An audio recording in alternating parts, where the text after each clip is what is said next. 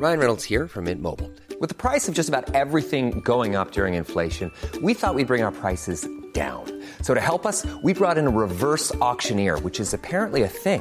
Mint Mobile unlimited premium wireless. Ready to get 30, 30, bit to get 30, bit to get 20, 20, 20, bit to get 20, 20, bit to get 15, 15, 15, 15 just 15 bucks a month. So, Give it a try at mintmobile.com slash switch.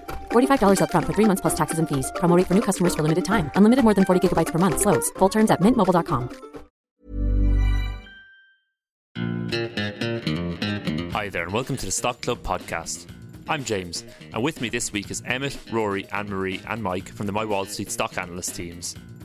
Today, we're talking about the volatility of the current market and how it's affecting high growth stocks, including the Trade Desk, Virgin Galactic, and Etsy. Why Peloton's big product recall is nothing for investors to worry about. And we pitch two companies that are not on the My Wall Street shortlist at the minute Lovesac and Genius Sport.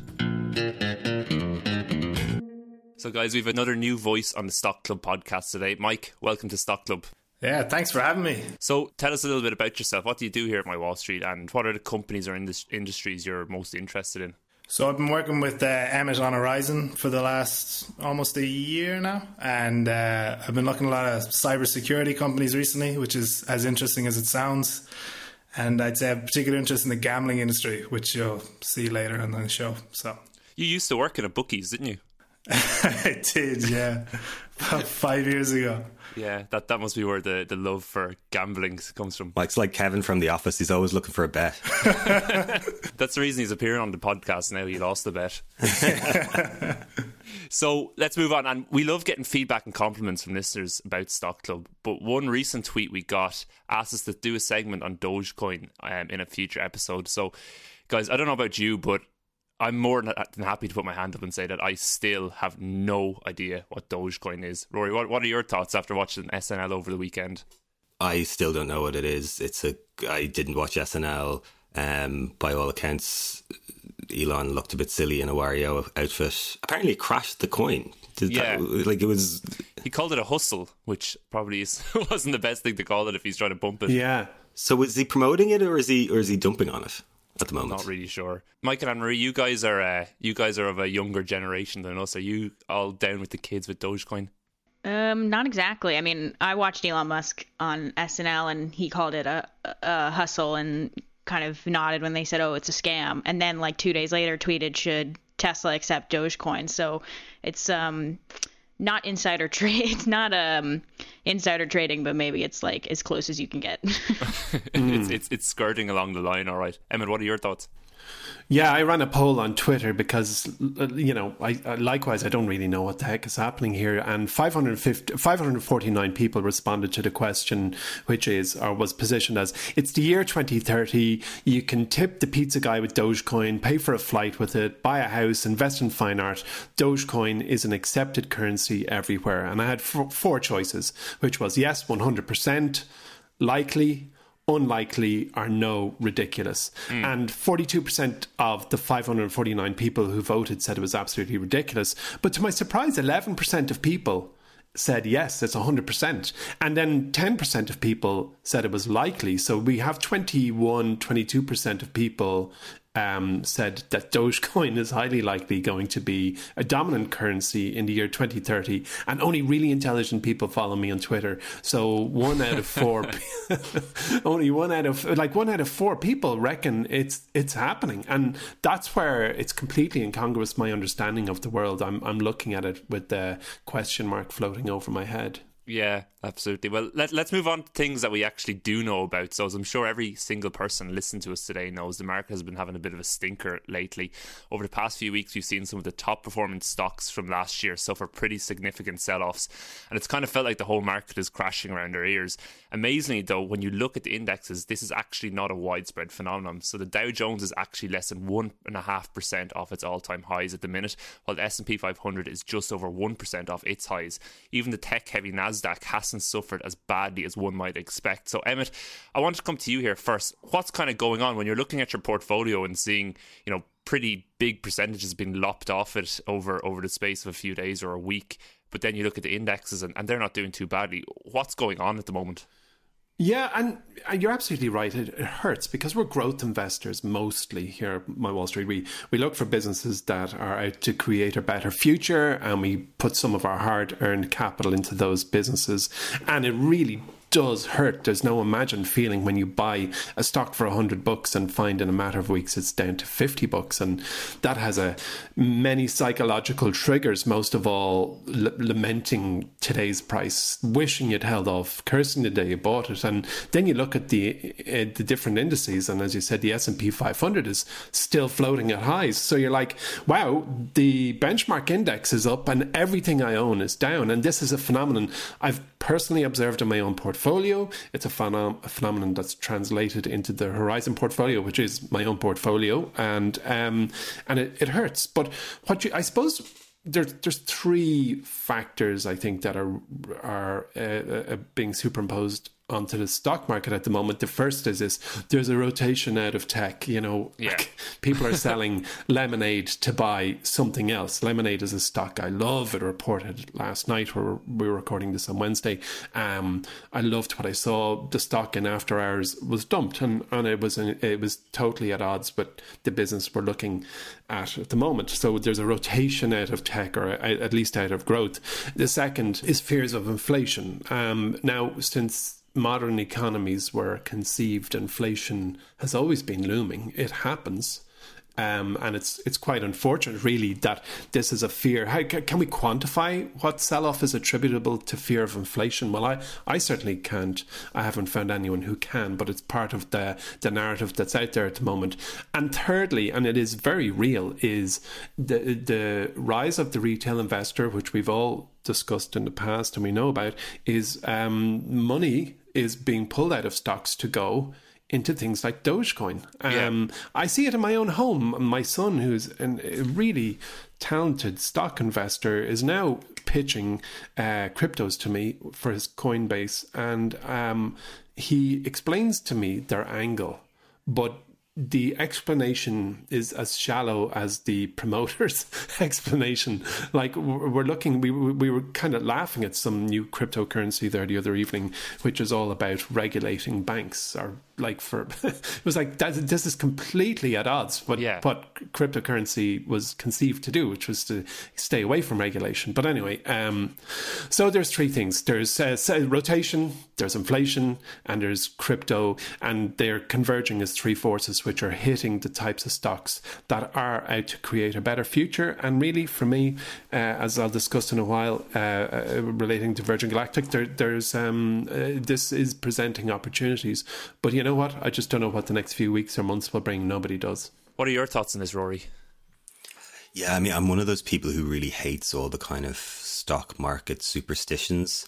Um, but selling may go away was a good one this year for the once. It yeah, like, it was for really once, did yeah. kick off this month. Just to, in terms of the the sector rotation, um, Carl Quintanilla uh, from CNBC, he always does a kind of um, tweets the kind of all time highs of the day.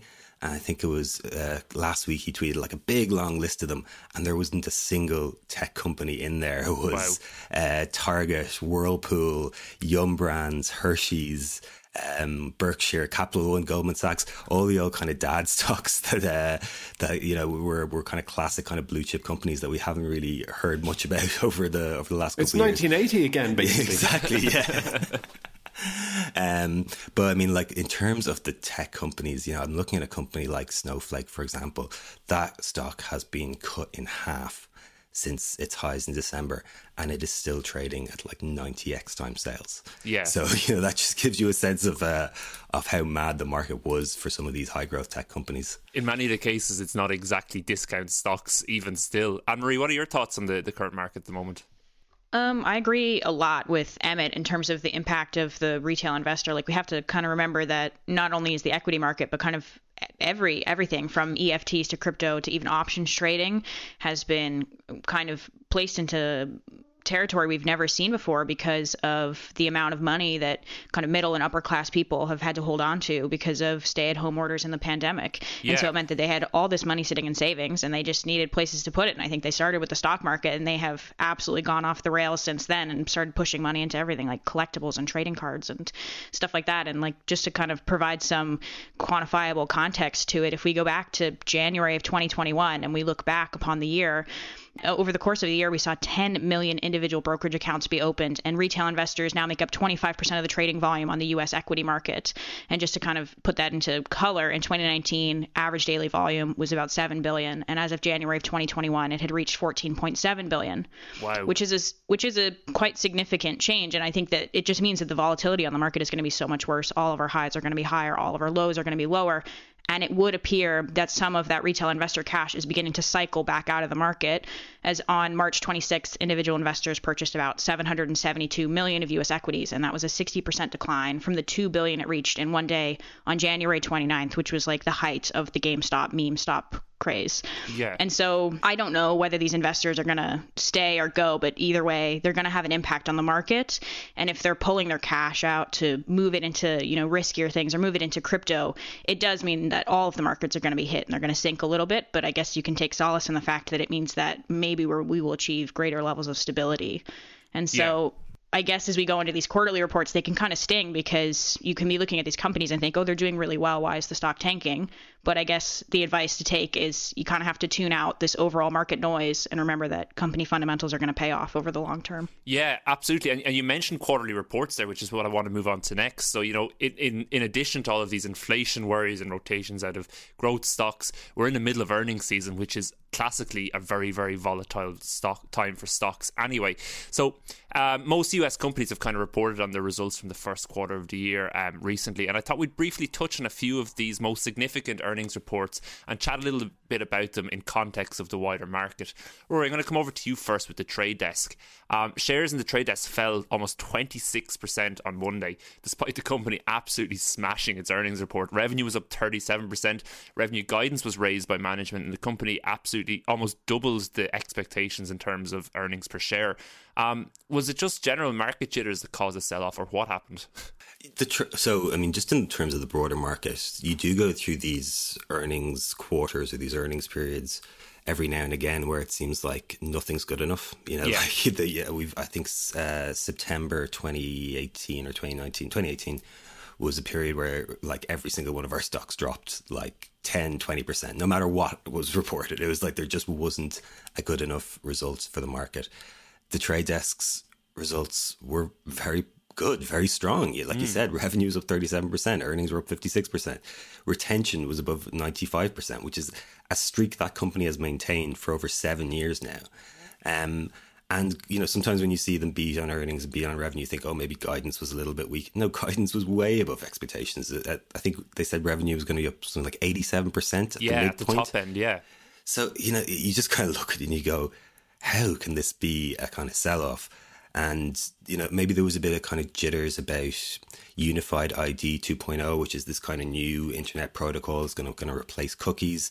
I think there's probably a bit of worry that Alphabet has an awful lot of control in that situation. And will they kind of leverage that to kind of take some share away from the likes of the trade desk? But on the other side, you think like, look, the stock tripled last year. Um, and that was after what was already a very, very strong run up through the years. So there is just this really heightened expectation about this company, and and it's just good isn't good enough. Sometimes they need to continue. You know, it, it was priced really to perfection, and they need to keep hitting those expectations. You know, um, for me, I think what's really important when looking at earnings reports is is management hitting their own expectations. Yeah. Don't really worry about too much about Wall Street's expectations. If management's consistently not hitting their own expectations, that's something to worry about because that's a sign of, that management doesn't understand the business and doesn't understand the challenges that they have. Yeah, that, that's a good perspective to take. Let's move on then to another company. And I wanted to ask you about this company, Emmett, which is, of course, Virgin Galactic. So, Virgin Galactic was one of the big high flyers of last year, jumping more than fivefold in value between its flotation in late 2019 and its all time high in February of this year. Of course, the company doesn't actually make any money um, at all yet because it's, it's not sending people to space yet. And it seems like investors might have started to run out of patience a little bit with the company. Do you think there's been a shift in, in wider market sentiment away from companies with these grand visions towards companies with actual fundamentals to back up what they're doing? Oh, yeah, for sure. People want to see businesses that are operating preferably in a cash flow positive environment right now. And that's just the mood of the moment. But isn't it quite funny that people have lost patience with space tourism. Like, yeah. you know, uh, come on.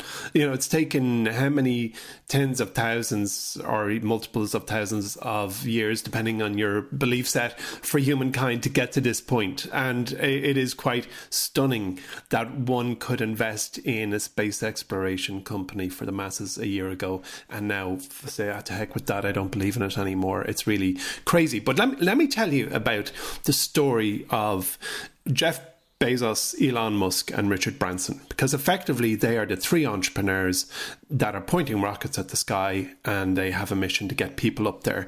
Um, what's quite interesting about Blue Origin, which is obviously Jeff Bezos' enterprise, SpaceX, and Virgin Galactic, is they, they have different goals with a certain amount of overlap, but all of them were founded uh, effectively 20 years ago, either the year 2000, 2001, 2002.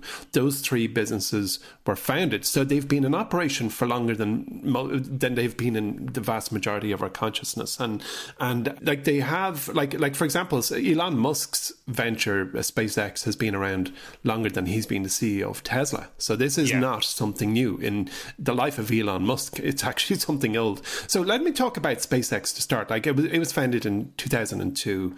And as most people have noticed, it's completed numerous launches, you know, both commercial and government. And, and a few years ago, it became the first private company to send a spacecraft up to the International Space Station. Uh, and about a year ago, it was the first company to send humans to space and to the International Space Station. And NASA has selected it as a vendor um, for the first uh, moon landing since I think it was 1972 or thereabouts, certainly in the 70s. So that's SpaceX, and it's the one I think that garners the most media attention. And when and those vertical uh, liftoffs and, and landings are pretty amazing. And we saw one there just during the week. I, what's kind of interesting, and it's so typically Elon Musk, he said um, last year that he wants to establish a city of 1 million people on Mars by the year 2050, and settlers will get there using a fleet of 1,000 SpaceX starships. So that's big thinking right there. You know, it's mind blowing thinking. So, in, in 30 years, in 30 years, we'll have a million folks um, on Mars. I, I, won't be one of them. I've no interest going up there. Neither do I. We have a beautiful planet here. I'd far prefer us to just fix this one. Anyway, so that's that's SpaceX. So Jeff Bezos founded Blue Origin, and it's been very quiet because this is his baby, and and, and Jeff Bezos sells about a billion dollars worth of Amazon shares every Uh, every so often to fund the entire operation. And its mission is to make space exploration cheaper through boosters that can be recycled for future launches, which sounds very much like SpaceX. And yeah. for years, the company's been testing the sub, a sub, a suborbital rocket, which I think is called New Shepard, and they they plan on taking tourists up which is, is kind of encroaching into Virgin Galactic's uh, space, no pun intended. And then in May, Blue Origin announced that the first flight will take place, I think it's in a few weeks from now, July, end of July, maybe August, and the first seat will be auctioned for charity. So suddenly we have a direct competitor yeah. Uh, with Virgin Galactic. Now, let me just come on to Virgin Galactic, which reported. So we, we have SpaceX in one corner, we have Blue Origin in another, and Virgin Galactic, it doesn't launch rockets straight up the way the other the other two companies do it. They they basically are flown. Their rockets are flown to fifty thousand feet by what I would call a, a, an airplane. I, I'm sure specialists would call it a big airplane or perhaps a very powerful airplane, but I don't know the jargon as you can see. but from, so they basically they, they send up the rocket on this dual fuselage jet called the White Knight 2. And from there, the Virgin Galactic ship detaches. It glides for a few seconds. You get the best selfie of the year, planet Earth out the window. You're floating around in a beautifully designed cabin, um, and that's that's the dream. That's the yeah. plan. And and no one has actually done it yet uh, as in no paying member of the public has done it. Uh, the company has sold 600 tickets for about a quarter of a million uh, dollars a pop, um, and they now expect to send people up in the year 2021. Now, this is where I think the story gets a little more interesting. So, customers, as I said, will be able to float around, and eventually, uh, once spacecraft is pulled back into the Earth's atmosphere, it gets piloted and landed, I think, like a regular uh, airplane on on their New Mexico runway. Um, and, and Virgin Galactic, it, it, the intent is to operate a fleet of these vehicles that can fly people up for the photograph and the weightlessness, but also could fly people to space hotels, um, transport researchers to labs up in space, um, or provide lightning fast transcontinental flights. So the old traditional London to Sydney in a couple of hours. That's yeah. the overused example. And I think that opportunity is huge because it is quite a journey to go from one side of the planet to the other. So that's what they all do. But let me tell you what happened after the market closed on Monday. So Virgin Galactic reported a loss. Wow, imagine a rocket ship company that hasn't managed to commercialize yet has reported a loss. They they reported a loss of 55 cent per share on pretty much no revenue, which was short of analysts' expectations, and they expected a loss of 27 cent per share.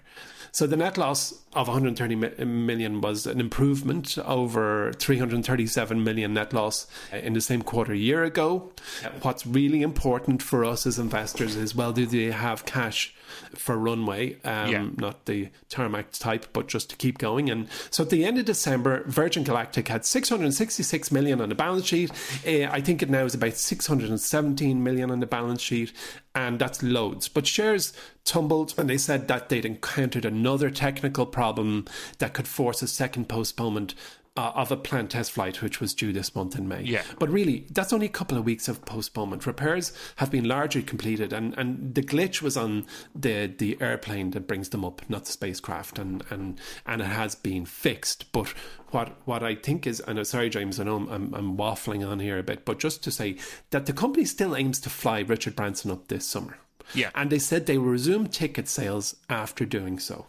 But all we heard on Monday was that's been delayed because we don't want anyone to die. And for me, that's a perfectly acceptable reason. So, you know, do you, do you think it's kind of that classic short term view of the quarterly reporting cycle is affecting this company that, you know, by its nature needs a long term view and long term not even as in just a few quarters long term is in a few years or even a few decades unquestionably so and when i when i pitched virgin galactic for horizon in the pitch video I said something to the effect of that had you bought shares in Dell, and I've, I've overused this example, but had you bought shares in Dell and held them through the 90s, you'd have made a fortune.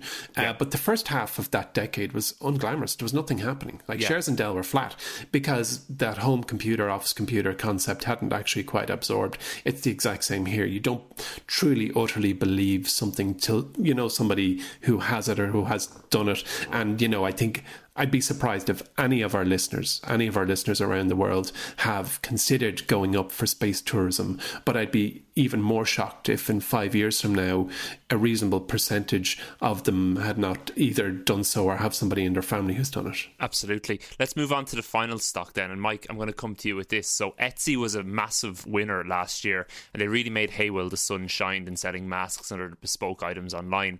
The company's Q1 report last week was a good one too, with revenue up a staggering 141% compared to last year, and gross merchandise sales, or basically the amount of stuff sold on the platform, up 132%, hit over $3 billion.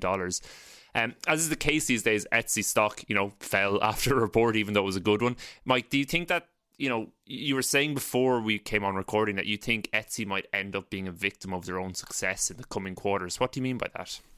Yeah, well, I think Etsy's earnings is really interesting because it's indicative of what all the high flyers of last year will come up against in yeah. Q2 onwards. So I think Shopify, Zoom, Peloton, any of the companies that are kind of growing revenue in the three digits kind of space that were all perfect pandemic plays. Yeah. So what'll happen now is that they're going to come up against their comparables from last year, which were, as we've seen, off the charts, and that'll mean a deceleration of growth Mm. for all of these companies. So that's why Etsy fell about fifteen percent.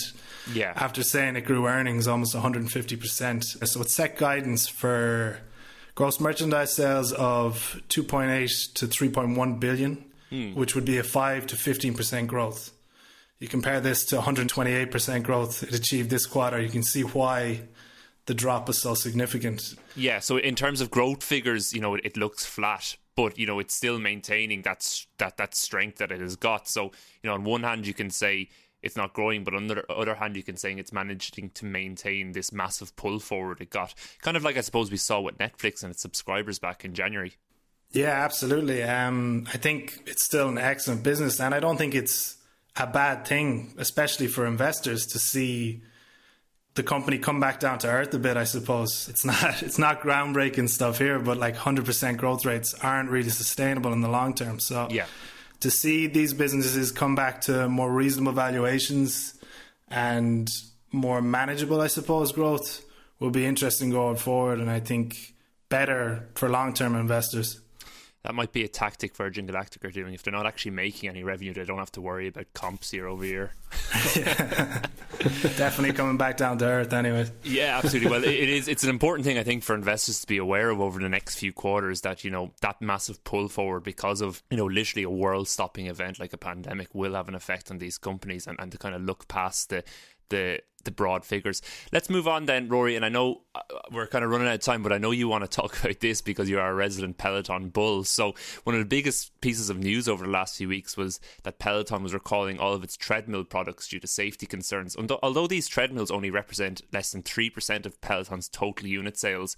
This incident was surely damaging to the brand of the company that has been, you know, so popular over the last year that it's actually been struggling to fulfill customer orders coming in. Um, Rory, what are your thoughts on this? Is this something Peloton and Peloton investors should be worried about? Yeah, so when the story first broke, I think it was maybe two or three weeks ago, I think I was quite dismissive of it. Um, well, that was my kind of instant reaction, and not to trivialize kind of injury or, or, or, or anything like that, that that shouldn't happen. But you know, my, my first thought was, well, treadmills are dangerous. You know, Yeah. they're a dangerous piece of equipment. It's why you know we don't let kind of children in gyms and things like that. Then, as the kind of story developed, it did seem like there was like a flaw in the design that Peloton did need to address, and and now they have, and they've come out and they've said they're going to recall all their treadmills. Um, for in ter- so I mean that's just the first kind of reaction. Then in terms of the business, I- it seems like it's not going to have a huge impact on the business overall. They came in on the call and said that the Tread, the the cheaper model, was a very easy fix. Uh, the Tread Plus was a bit more complicated, but they thought sales could be back as early as July and they reckon it's going to cost them about 165 million in total. Now, this is a company that generated three billion dollars in revenue last year and has two billion dollars in cash on the books. So you know, Yeah. it's it's a real small drop in the ocean.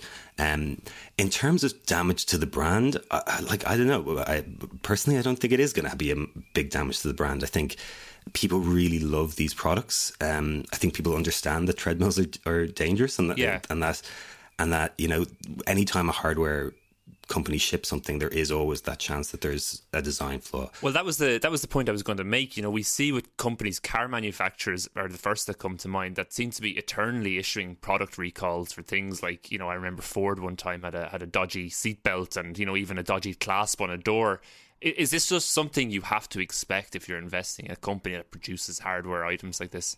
I, I think it's something you have to expect with any company. There's, the- Yeah. you know, the accidents always happen, no matter whether it's a hardware company or it could be a software company with a major glitch or a data breach. Or, you know, there's always that risk, that element that something's just going to go wrong.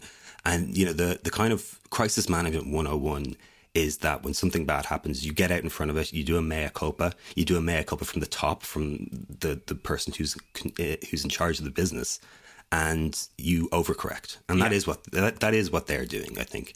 Um, they might have, you know, they could have done it a little bit sooner, I suppose, but they're doing it now. Um, I, I really, I, I'm, I might be proven wrong, but I really don't see that this is going to have a long term impact on the business. You know, just in the last quarter, there were 150,000 connected workouts. That was up 50% from the previous quarter, not from the, not year over year, from the Yeah. previous quarter. Wow. And people are using these things 20, on average, 26 times a month. um, the engagement on these devices is massive. People love them. People are waiting months to get them and willing to pay up this this huge price that people said a few years ago. No one's going to spend that on, a, on an exercise bike. That's just not the case. So um, I'll, I'll, wait to see what happens, but I'm pretty sure this is going to be one of those things that we look back on in a few years and go, I can't believe that was even a story. You know? Okay. Well, that's good.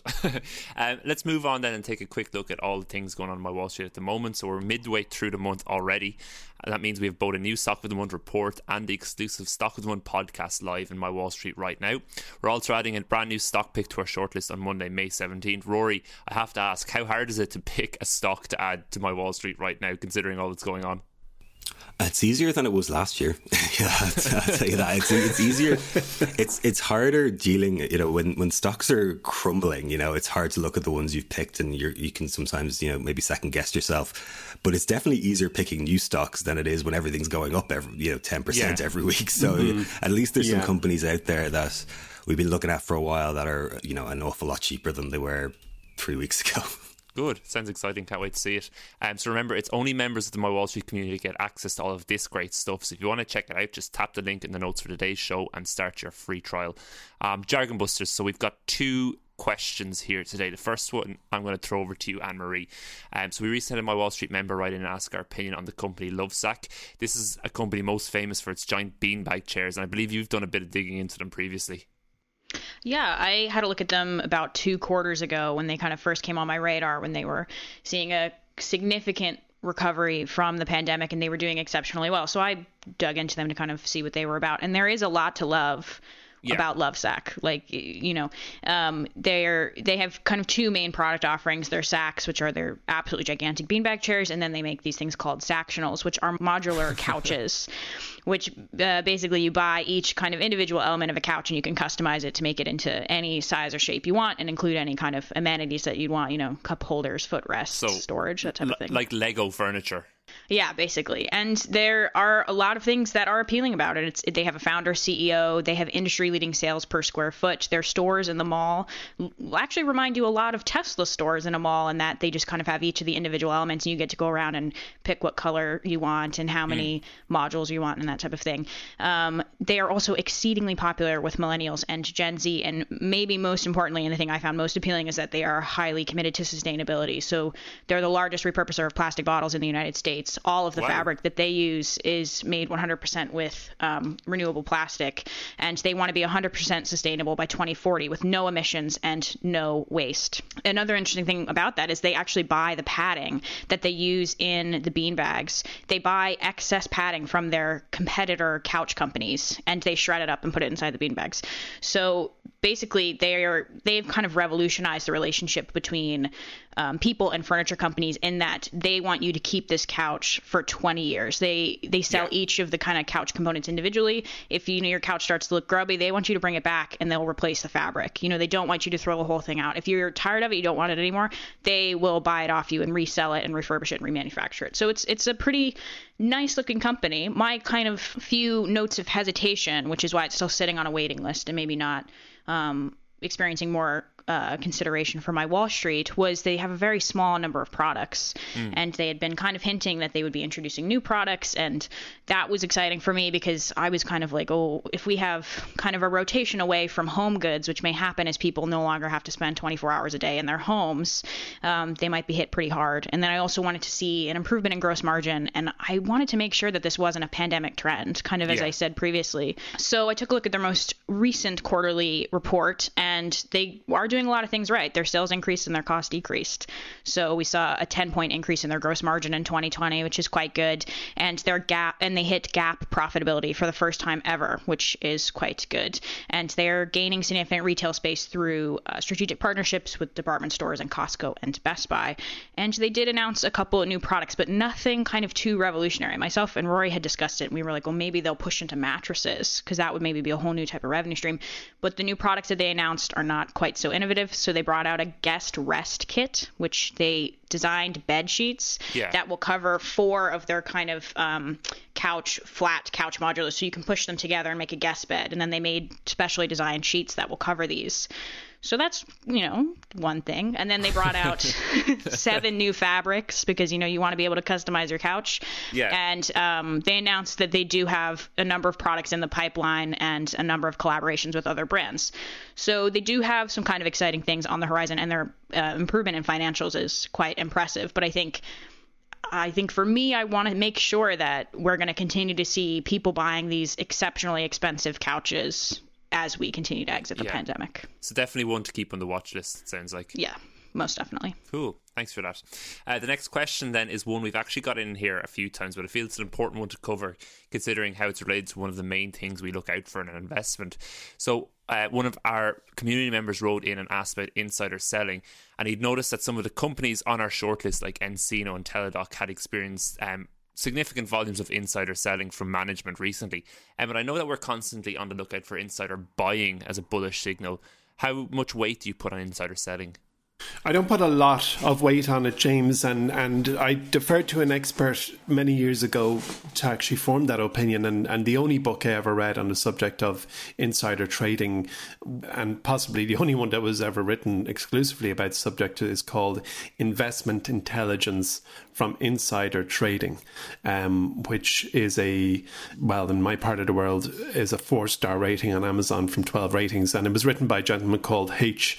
Nejat Which is very easy Yeah. to forget. But if you just stick into Amazon Investment Intelligence from Insider Trading, you'll find the book. But the, the salient points from the book uh, really are it's very easy to summarize the book, and, and it's, it's this that the author, with absolutely huge data sets, looked at the subsequent performance of uh, stocks after insiders bought or sold, and um, and the most information laden trade of all is where the CEO specifically is buying um, shares in the company that she or he is running at a specific level, at a specific share price. And I won't uh, divulge the absolute smaller detail because I don't really want to steal the author's thunder. But on the subject of selling, he, he uh, the author discusses that and finds that the action of a sell is far, far less information laden than a purchase. So Yeah. the CEO buying his shares is an indication uh, within certain parameters of a, a very prosperous future. A CEO or her team selling shares is no indication that share price uh, or that the business is destined for a rocky future because, frankly, insiders have very few opportunities to actually take money off the table. Yeah. You take um, a, bi- uh, an entrepreneur who's built a business from the ground up, or indeed a CEO who's been brought in to run the business, and they're paid a wage or a salary, and then they suddenly want to buy the island in the British Virgin Islands, and they decide I'll sell some of my shares, and they don't necessarily they realize I'm only going to be on this planet for so long. I'm going to take some cash off the table and do what I wish. Generally, of course, they'll try and time it with a little bit of a price spike within the parameters with which they can within which they can sell. But bottom line, when I see an insider sell as a result of what I learned from this book, I don't panic. I don't give it too much credence. I'd rather Yeah.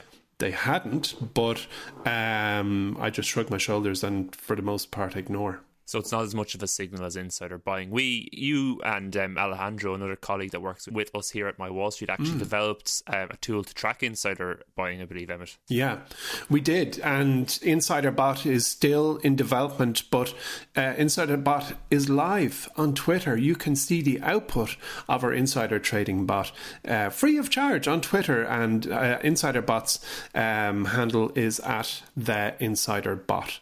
And what the Insider Bot is doing at the moment is tweeting the um, the stocks that it's finding of interest, where the buying level and the the it matches pretty much what the author of the book described. So we, we look and then we've put a few little parameters around it, but we're trying to find quality information. So the insider bot is not tweeting every insider buy, but is is tweeting insider buys that look like a very bullish signal. And we keep tweaking it. So Mike and Alejandro and I are tweaking that, um, keeping an eye on it and watching the performance of the stocks that insider bot is is, is uh, spotting. Sounds interesting. It's better than that, James. It's pretty awesome. It's not interesting. It's awesome. Sorry, it sounds awesome. Emmett. okay, guys. So before we finish today's show, let's get on to the elevator pitch. Mike, as is your first Stock Club episode, you're in the hot seat today. You were one of the first big DraftKings bulls I knew, probably because of all your experience working in a bookies in Galway. So I believe you're going to go with another sports betting company today. Yeah, the company today is Genius Sports. Yeah, as I said, I kind of really like the the industry in general. Um, the global betting market is set to double in the next five years, with the US market growing at a 31% CAGR. Um, I think there's a pressure on a lot of states in the US to uh, recoup losses from COVID, so many of them are turning to legalize gambling as a solution. Yeah. You saw New York announce it there recently. With all that being said, though, I think the sports book market could get very busy. I think there's a lot of fragmentation, there's not a lot of customer loyalty. So I kind of picked a pick and shovel play here for the entire industry instead. Yeah. So kind of if you see the gambling industry growing, then Genius Sports will grow with it. And and then how how how how will that work? So what Genius does is acquires and processes uh, the feed of live statistics that is sanctioned by sports for collection and distribution. So this is known as official data, and it's essentially mission critical for betting companies to run their sports books on.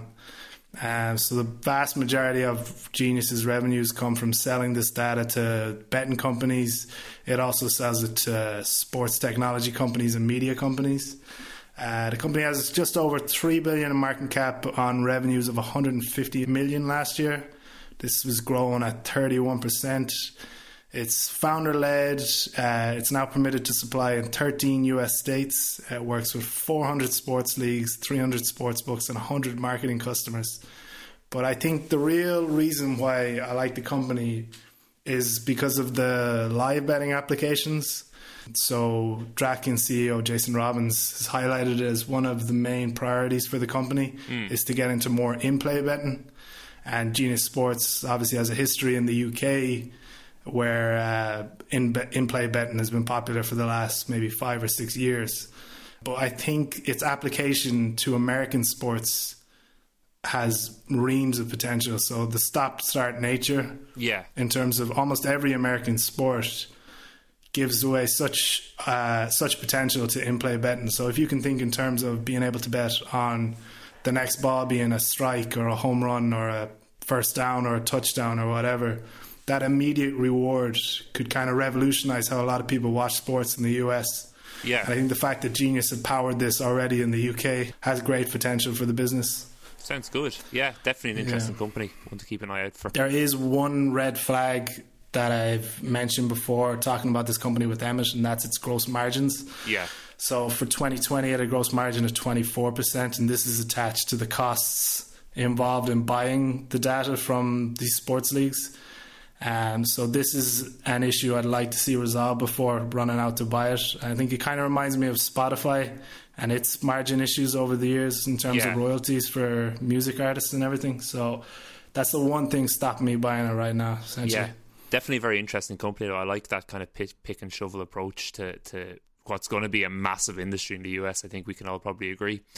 So that's it from this week's Stock Club. Don't forget about all the great new stuff in my Wall Street app at the moment. And if there's anything you'd like us to discuss or explain on the next episode, you can get in touch. You can find us on Twitter at My Wall Street HQ or email us at pod at mywallstreet.com. Uh, don't forget to subscribe to Stock Club. And if you're enjoying the podcast, please leave a review on whatever platform you're listening to us on. But don't ask us to talk about Dogecoin again because we don't know what we're talking about. That's it from us here today. We'll talk to you in two weeks. Happy investing.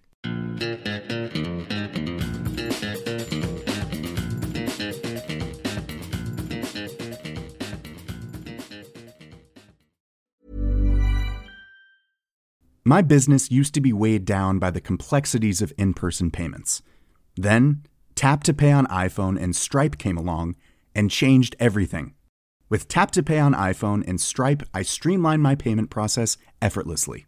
Now I can accept in person, contactless payments right from my iPhone. No extra hardware required. What's truly remarkable is how I can cater to all of my customers' payment preferences. Whether they're using cards, Apple Pay, or other digital wallets, Tap to Pay on iPhone and Stripe ensure a smooth checkout experience every time. And it's not just me. Stripe helps businesses of all sizes, from local markets to global retailers, scale quickly and stay agile. To learn how Tap to Pay on iPhone and Stripe can help grow your revenue and reach, visit stripe.com/tapiphone.